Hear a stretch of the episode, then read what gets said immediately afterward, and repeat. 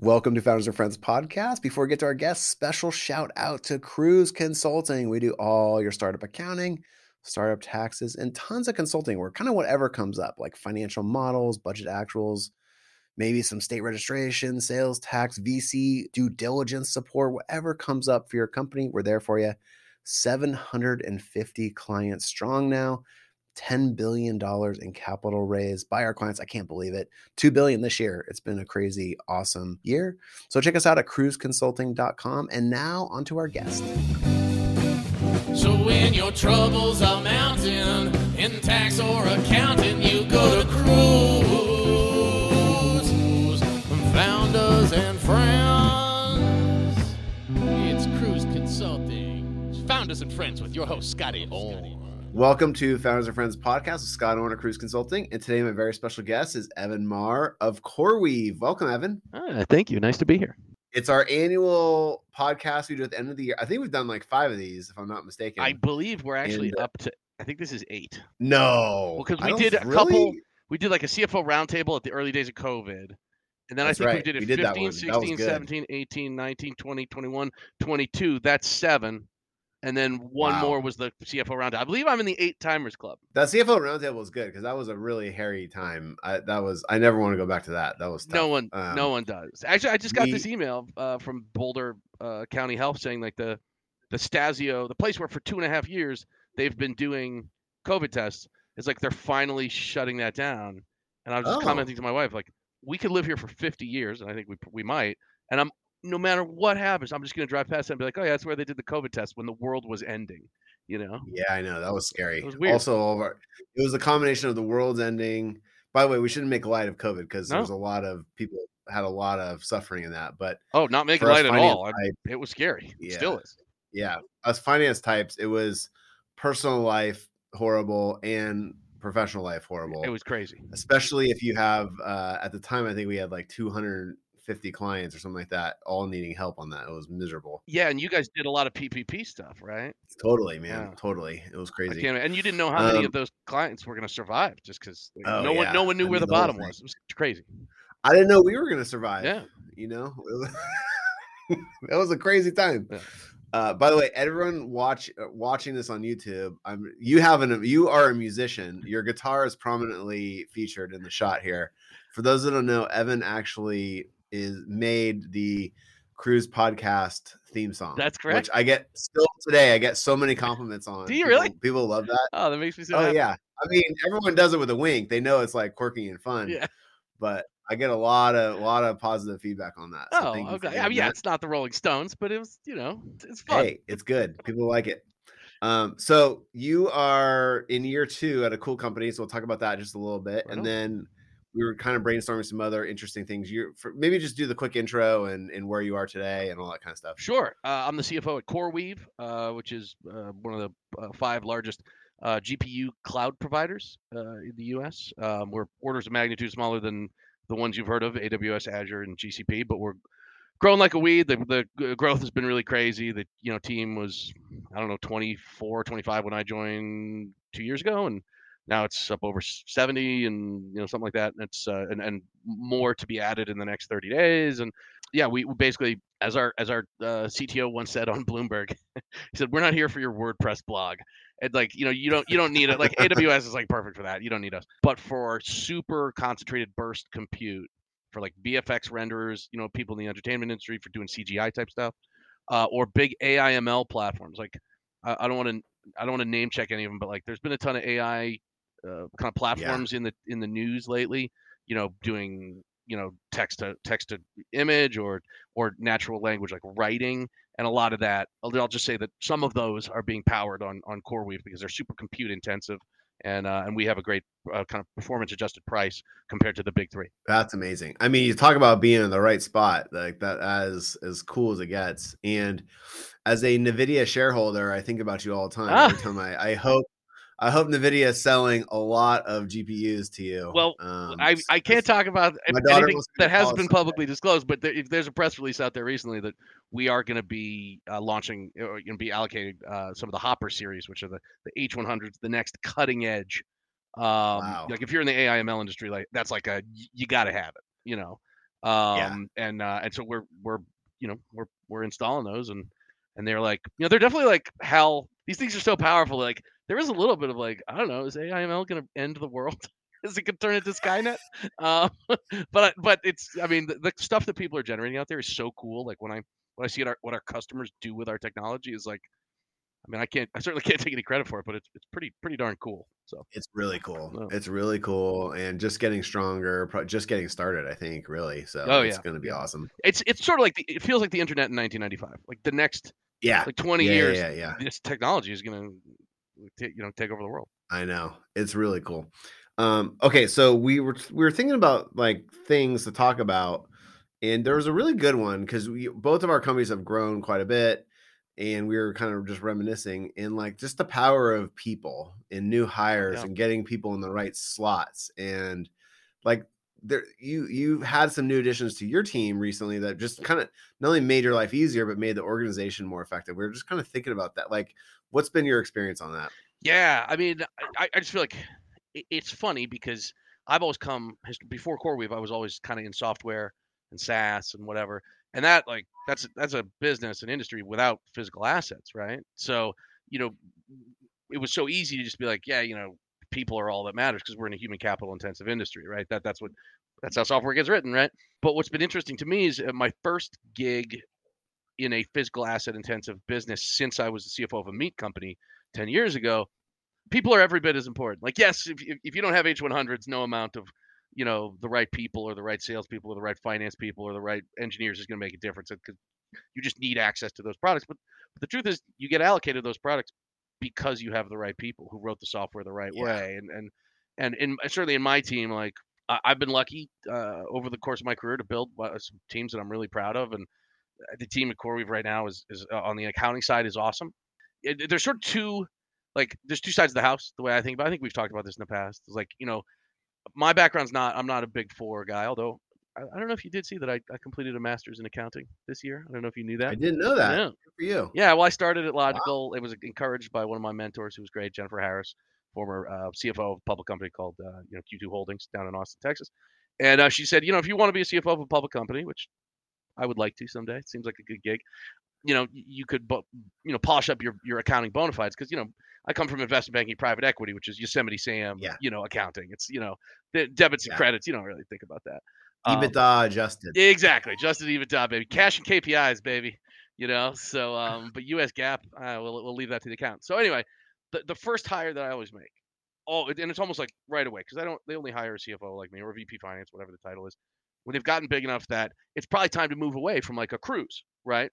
Yeah, Um, Yeah. and uh, you know, you guys helped us out a ton. which last, we encourage. yeah, Like, for sure. Companies get too big for us. We want them to move in in house because it's hairy and crazy and And- stressful. and, we were like need- what? They need We were like 31% of your like email inbound. There's email Oh my apology. god! Like I'll never me the- forget that. It was like it was ten percent, but it was ten percent, and I think at that time we had five hundred customers, and you guys were over indexing by what twenty times? 20x. Or- or- yeah, it's stupid. So sorry about that. That's my bad. crazy. But 40x, 40x. It's all good. Yeah, all good. sorry about hey, that. We, we, it's all good. No, that's a, it's a great example of like, hey, if you were accounting for Kruze Consulting ten percent of our email volume, then you need to bring this in house You got to bring it in house. That's our new. That's our new test. Exactly. uh, well, and I will always be very thankful for the work that Kruze did for us, getting us. You know, they, Uh, we got out of a homebrewed system into QuickBooks Online, and then you know, once I hired a that first big hire is the is the controller, and I've got a, just an amazing one right now. She's a killer. She took a company public. That so that's the first force multiplier because then I just like no, I don't have to worry about the the debits and credits. I know it's under control. I know that she'll write my COSO framework. She'll get my policies and procedures up to par. She'll write memos. Like great. And uh, so she's been fantastic. Her name's June. Shout out to June. She's uh she's she's a killer. Um, you know, and then down the road, like she needs help, right? And then you know she she needs a staff or a senior and an accounting manager, and she's done a great job, I think, building out that team. Then the other side of the house is the strategic finance side of the house, and um, you know, as a CFO at a small company, like you're pulled in so many directions. Like HR rolls up to you as well. Probably have a big parts of like risk, even little admin, administrative menial stuff like insurance. Like you got to do all that, you know. So like you just like leases. yeah, exactly. Landlord negotiation, vendor negotiation. You're Insurance is like a really big deal. We I Yeah. spend a lot of time on insurance. Yeah, it's a pain in the lot, It's a lot of work. yeah. Yeah. Uh, and then on top of all of that, it's like oh yeah, and you might have to fundraise and like because of the capital intensity of our business, like we're we're buying new hardware constantly. Um, so anyway, the next force multiplier on the other side, on the strategic finance side of the house, is is when I can hire uh, an FP&A person because you know I hire a controller and she comes in and she just gets the accounting on lockdown. Then, but all the stuff that I like have this weird insecurity complex about because like I was in investment banking 20 years ago, and I didn't model that much then. So I've always had this weird hang up. And like, I don't know, my one of my best friends, a successful entrepreneur, former banker, he's seen some of the models that I I've built, and he's like, your stuff is so hairy, it's incredible. Like he's, he's like, you have this weird inferiority complex. But the truth is, my my working capital, my balance sheet never bounces because I screw up the working capital, and so I have this weird Oh. hang up. And so once I hire, Over engineered. yeah, oh yeah, I mean some of the formulas are like, you know, seven lines deep, and th- and that's the fun part. But then like actually getting the cash flow to the cash balance to to sum properly, that's kind of a weakness for me. So anyway, I, I hire one of those, an FP&A guy or gal, and the only metaphor, like when I join, there there's not enough. They're only hiring, uh, you know, at a pain point, right? So they only hire a CFO when it's like, okay, the outsourced accounting isn't enough. We need to be more strategic, strategic in finance. You know, bring it in house. But that, there's still a gap of like 12 to 18 months until I I can justify bringing on an FP&A person. And it's sort of like I'm holding my breath until that we, we get big enough. We just did, you know, because revenue growth has been fantastic. Our sales team's been been doing a great job. Yeah. And um, the metaphor that I use is like being a CFO of a of a startup. It's a Series A or Series B or Series C. It's sort of like, and by the way, I'm I, I'm I'm the hero in the story. So it's it's like being George Washington at Valley Forge. I just I just compared myself to, to one of the founding fathers. Let's just own that, and we'll move on. But you're you, you know you're running the Continental Army. After saying your I'm George Washington. in- your balance sheet doesn't balance. Yeah, yeah, exactly, right. I'm George Washington. The balance sheet does not bounce, and uh, we might have to repudiate the debt. Sorry, we're not really going to repudiate our debt, just to be clear. Hey, he had to retreat a couple times. Yeah, exactly. Before he anyway. saved our country. You're at Valley Forge, and it's it's cold, and you don't you're starving. You don't have enough resources, and you're going you're overmatched against like the most powerful fighting force in the history of the world at the time. And then the second I get to hire an FP&A person, where I can offload a bunch of the stuff that I'm just not as good at or don't want to do, Yeah. it's basically like someone says, "Hey George, what if I gave you 20 M1 Abram tanks? Could you Yeah. put those to use?" And the answer is like, "Yes, I could definitely use those. I could do Well, anything it's I want." Like you, you made the point about like um maybe you're not as good at like you're doing something that you're not. You're, you're more of a generalist or maybe more of an executive, For sure. and the person that you bring in is really good at this stuff, Oh, yeah. and it's like a multiple factor improvement for everybody. It makes me know? 10 times better as CFO. It makes Yeah. our financial Yeah. modeling 10 times better. It makes it's just And the yeah. board, the board's excited because projections always make sense, and, Oh, and but you can also scrutinize looks good for them and all that kind of stuff. And Yeah. and then there's also just all this other administrative stuff you get done, and also paying more attention to the accounting team. Yeah. And you know, I totally, I'm totally with you. I've lived that like for, I'm, I've been at Kruze for almost eight years, and uh, we, every year we are able to hire like one or two awesome operational people or someone, an executive team member, and it's amazing like the the jump you get. You know, I also think there's something to like c- the clearing of your head, like the off, like just being able to think a little bit more and not be in reaction mode all the time. And Exactly. you, inevitably, you kind of find other stuff to fill up your day. So, like, you know, it doesn't maybe last as long as you'd like, but but just getting like, oh wow, I'm not thinking about a model 10 hours a week Right.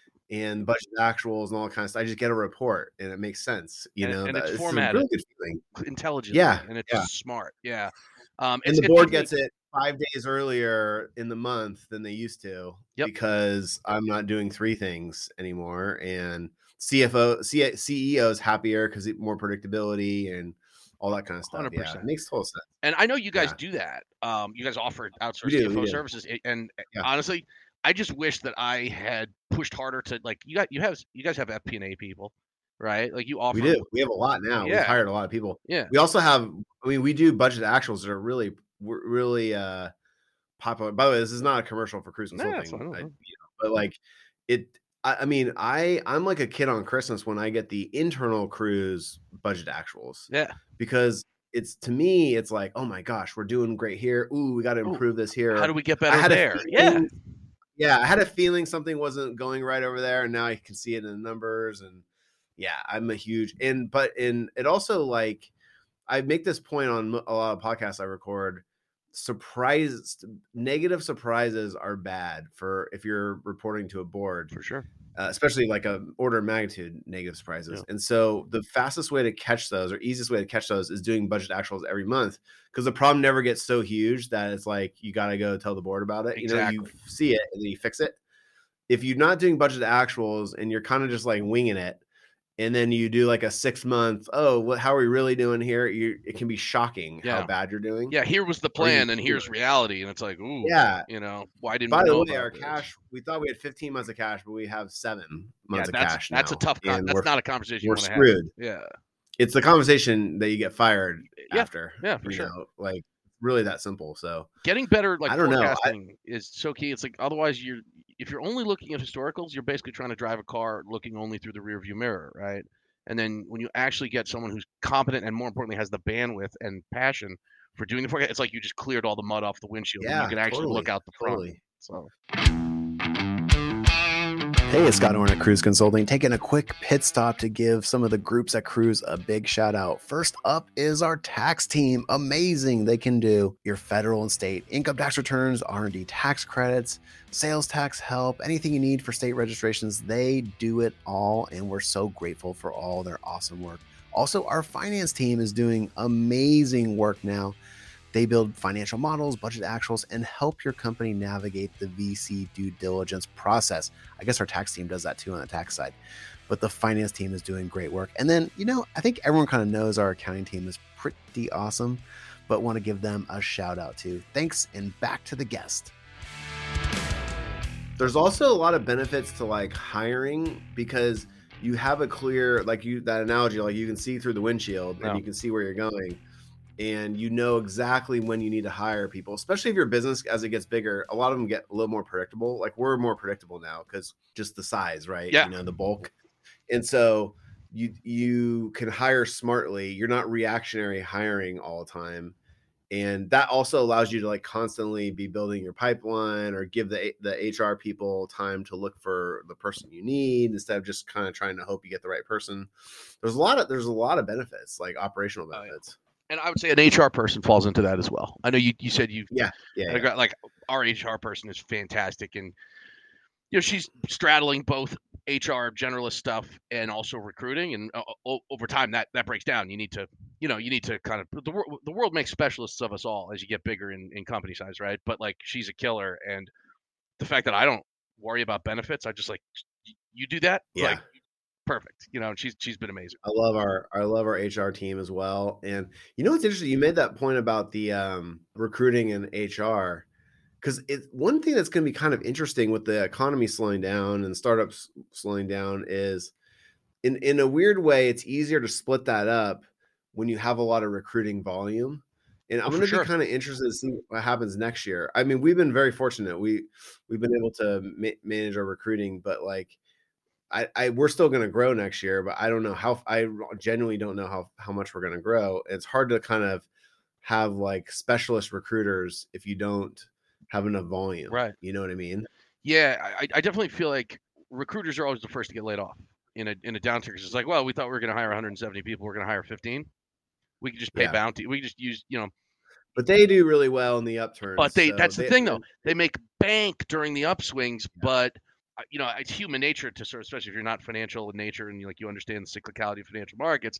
It's just human nature to be like, okay, I make this much every year, and it's like, ooh, but here's the thing, and, and I'm not, I'm not dissing recruiters. I'm just describing the world as it is, not as I would like it to be. It's like, unfortunately, like when when the ship comes under fire, like you're kind of the first one that gets thrown overboard. Yeah, you know, because you just can't justify they having have to, 12 it's, recruiters. It's a highly cyclical life, but they're. No. I mean, especially the ones who are good at it. Like oh, yeah. we we pay a lot of those bills. Like I see. Yeah the twenty to forty thousand dollar payments right. for one placement, and you're like, oh my god. Yeah, I know. I'm in the wrong business, right? Amazing. Yeah. Let, me ask you a question. I'm curious. Here, we can talk about this on the Operators Guild that we're yeah. both member of, but a full stack recruiter, a good one, not let's say not not the Michael Jordan of full stack recruiting. Like, how many roles do you feel on average uh, a full stack recruiter can you know can fill in a year? I'm just curious. I have no idea. Oh, I'm, oh, okay. I'm totally the wrong. I thought you were totally as a KPI you'd be plugged in on. All right. I only know that I I click pay Yeah, on just- our clients' recruiter bills, and I see how big they are, Yeah. and I'm like, I wish I had that job. Well, it's, That's it's easy job. math, right? If you're like, well, if we're only going to hire five people this year, then you can afford to pay. You know, a lot of those will come through referrals because if you're only hiring five, you're probably Yeah. not 500 people. You're, you're probably a small company, and you know you might pay one bounty, the rest are referrals, and then the other just inbound. That's fine. I find that recruiting is free until 30. Then at 30, you you start paying for it either because now if you're 30, you're probably hiring like at least 10, maybe 15 people, Yeah, your net you've yeah. outgrown your network paradoxically even though the number of people in your company has grown the strength of weak ties you're actually it's harder to just get referrals yeah. and you- You're you have to also hiring like maybe a mix, a different mix, like a few executive team Yep. members, and those are hard to Yeah. find. And yeah, it's tougher so after 30 I you have to start paying whether through an in-house recruiter that's a fixed cost but even if they don't hire anyone or bounties which are like all it takes is like two and a half bounties three bounties and you, it would have Yeah. been cheaper to have a Yeah. full-time recruiter so it's like uh and also like you you know everyone focuses on the people you hired but in my experience there's a lot of people you got to interview to get to that person you hire oh yeah and it's like a pipeline it's like anything sure. else there's a pipeline It's like sales and pipeline. you got to Yeah. talk to a lot of people and you have people who don't think who don't want to work with at your company because Yep. for whatever reason you know or they got something going on in their life or they found something else or and then you got people who do but aren't quite qualified and oh yeah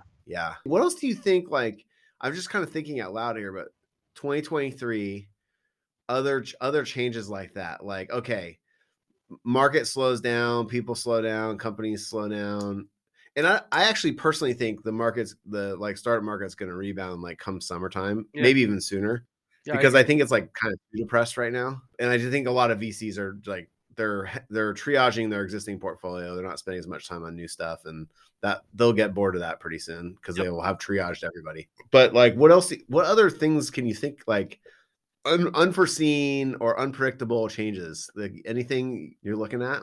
You know, I, I mean, if you're just if I'm prognosticating for 2023, like there was a good uh, Operators Guild presentation that that look back and it's like, you know, what, like we we always in hindsight, like we think about 2001, 2002, or 2008, 2009 as being these long sustained recessions, and they're brutal. And by the way, I graduated twice with two degrees from ostensibly prestigious schools without a job. So trust me, I remember the pain of those times. I'm not minimizing them. They were very difficult psychologically. But if you actually look back, the re- average recession lasts between like two and five quarters. So I, I, Yeah, I definitely think it, like now whether that trickles down to average Joe paycheck, that's a totally different question. But I, I mm-hmm. think that if you're not in one of the areas where there is a contag like a secular contagion, like crypto, for example, yeah, it's gonna be business as usual by Q2. It's like, I mean, and I don't mean to sound like callous, like stop your whining. Like, no, I mean, people will lose their jobs. There will be human suffering. There will be a pullback, but the truth is that things rebound a lot quicker than people yeah. believe they do or perceive that they do. I totally agree. I also think like I joined the Lighthouse in 2002, venture lending. I remember venture. You were early to the I venture remember like our game. first, yeah, our whole first, my whole first year. This is 2002 Yeah. to 2003 was spent like 90% of our partnership meetings were restructures. We did, I Yeah. mean, it was like miserable. And that was like two years after the bust. Yeah. So it does take a while. But one thing Silicon Valley is good at is like kind of triaging and then companies that don't make it, don't get more money, aren't going to make it, don't get more money. They sell, they liquidate, whatever, they shut down. And then those people get re it's like a econ it's the economy in like a microcosm. They get redeployed into other exciting jobs or they maybe go to a bigger company or things like that. The cycle is self-healing in a way. And I see it like the kruze client base, we have companies it's it's horrible. These people have busted their butt for years and they just can't raise more money or can't make it. But like a- lot of them have really good attitudes about it and we're super supportive and we know how hard it is. But like I fully expect a lot of these those people to be like at a new company or starting a new company like in Yeah. 9 months. Like Yeah. I'm telling you, I've seen it before and it's just the nature of entrepreneurship, it's the nature of startups. And so in a weird way, that's the that's the part of the market I fear the the least for. It's Yeah. the bigger industries that have a lot of change, maybe like int- like mortgage brokers maybe are in trouble or things like Right. that, you know, like Yeah, I don't know, sure. but the startup world's gonna be totally fine. The just valuations will be lower, kind of like what they should be. Like, yeah, that's right. like, Valuations have you know, crazy. like it's supposed to be a hard industry. Venture capital is supposed to be really hard. We've been living high in the ho- like way too high in the hog for years, and now it's gonna just gonna be more block and tackling and kind of how it should be. Personally, that's what I think. Yeah, I'm always like loath to be that like rah rah sis boom ba like Silicon Valley Yeah. hagiography, like breaking our arms, patting ourselves on the back of of how innovative and disruptive we are, all that. But the truth is, Silicon Valley leapfrogged what was previously the kind of tech center of America, which is where I'm from, Boston, Massachusetts. Route 128 Industries, you know, Wang and digital and everything else. Yeah, I know Um, that. Yeah, And it did it did so in part. The Mark Granovetter is a guy who was at Stanford. I don't know if he's still there, but you know, was an organizational behaviorist who wrote this great book called The Strength of Weak Ties. Uh, and one of the like conclusions was like, yeah, the one of the reasons Silicon Valley just leapfrogged, aside from other structural factors like, oh, it just so happened that the semiconductor was kind of invented down the road, like non-compete. is that they never had the non-compete they were here. never super siloed and there was just such Yeah. greater human capital mobility that Yeah. Uh, that that the like you said it's it's a self-healing thing and uh, by the way i don't want to mean there's some people who there will be human suffering when companies go out of business and i don't mean to minimize that but but it, it is a really resilient ecosystem and also just structurally over the last 10 years so much like the, the venture capital and private equity industry is like 50 times the size that it was when you and I were in college. So there's so much dry powder sitting on the sidelines. Those people, it, it will be traumatic if the company fails. And you know what?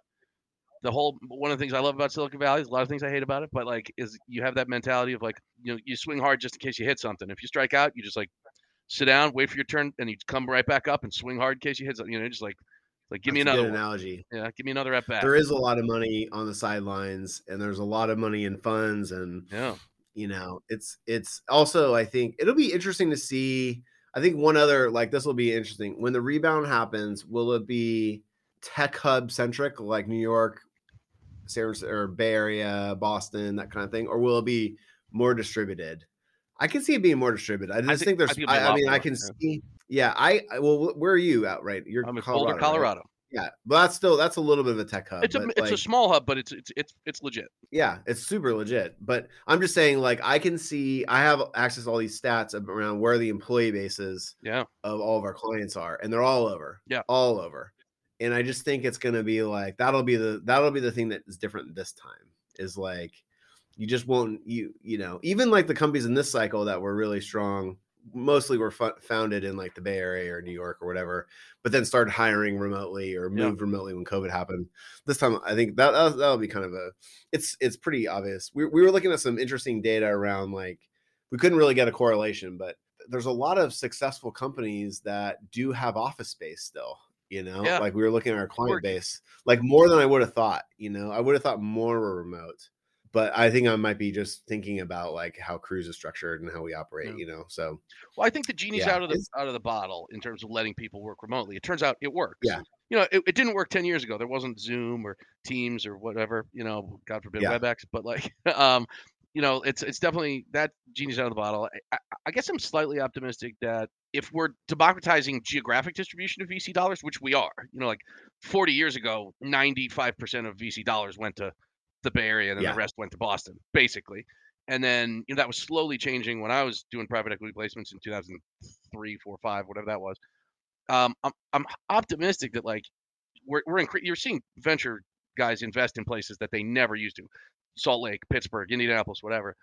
I, I'm optimistic that that will also come with it a like you know 20 years ago even everyone who got VC dollars looked like they were either uh, they were a straight white or Asian guy who went to Cal, Yeah. Stanford, Harvard, or MIT. I was like, that's it, Yeah. or maybe you know Princeton, you know, and like hopefully the the democratization and of distribution of like VC dollars geographically, hopefully, and I think there's data to suggest that it also means it's going to different demographics that historically were shut out from raising venture capital and and, and, taking, is, and swinging hard in happening. there I at mean, bat, you know.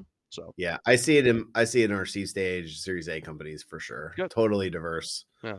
And women, men, you know, all over. Yeah. that is a good thing too. I, I that's how I've I've actually told this story a bunch at light or at Kruze because when I joined Lighthouse 2002, it was a lot of like we had a big Boston office. It was like you know old school Harvard Business School network. Yep. You know, to their credit, like they were very strong, but that was like that was the VC industry. it was homogenous. In Totally MIT, it was MIT and Harvard Yep. Business School. 100. percent You know, Yep. and that's and if you didn't go there, you have we're gonna have a hard time getting in the industry. Yeah. So, Cool, man. Well, what else is going on? What's what's new? What's any any uh any any parting thoughts or Yeah. any any music gigs you got going No, on? I Like, can't find a guitarist. If anyone knows a, a kind of grungy uh, Are you a garage, bassist? What are you? I got a bassist and a drummer. I sing uh, and play harmonica. I don't Okay. play guitar. Oh, you don't play guitar. No, I mean I I screw around with it for like songwriting, but I, I don't play on stage. But yeah, if you find a guitarist, that'd be great. Um, Boulder, Colorado. There's got to be some guitarists in Boulder, Colorado. Come on. there you would think it's a big jam band scene, and that's not exactly my vibe. And there's a big like bluegrass Americana vibe. I haven't found like the, the sort of grungy guitar uh, kind of, but I'll find one. I'll find one. Let's see. Uh, you know, one thing I think I'll give you parting thoughts, real rapid fire. Um, Yeah. The AI thing we talked about a little bit is like pretty fascinating, and I feel like it's an existential threat to certain professions, and like it will automate a lot of our jobs.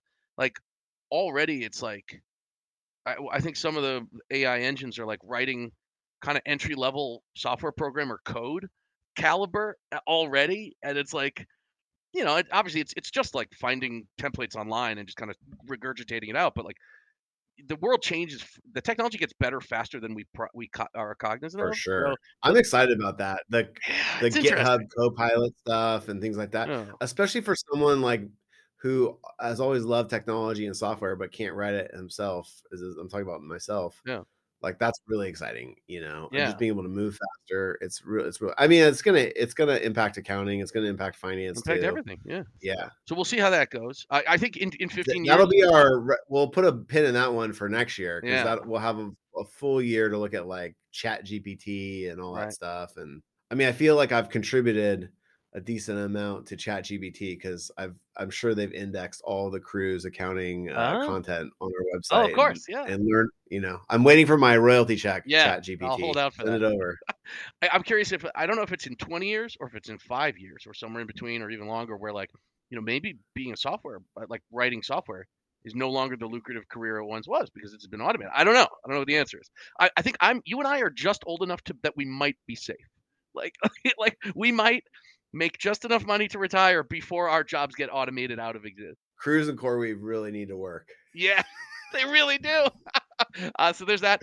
Or we'll be working for an AI boss. Exactly. Exactly. Uh, the last thing I'll say, just other rapid fire closing thoughts. Um, you know, we had a. I think you maybe you didn't know this. I thought we talked about it, but um, usually I just come on Founders and Friends as a friend, but I was the founder of uh, co-founder, I should say, of uh, of a batting cage in San Francisco, which ran for eight years. Uh, Batters Box Mobile was the only was the only like commercial batting cage in the city for a while, and uh, that was a victim of COVID. Um, so shed a tear, but um, you know, I like just to counterbalance, like hopefully I didn't sound callous saying like, oh yeah, it'll it'll all turn out fine, like because I guarantee you, like 2002 Evan Marr, who was like just getting started in his career and was un or underemployed for basically two years after graduating, like Yeah. Stanford with two degrees. Like, come on, I thought I thought, thought I did everything right, right?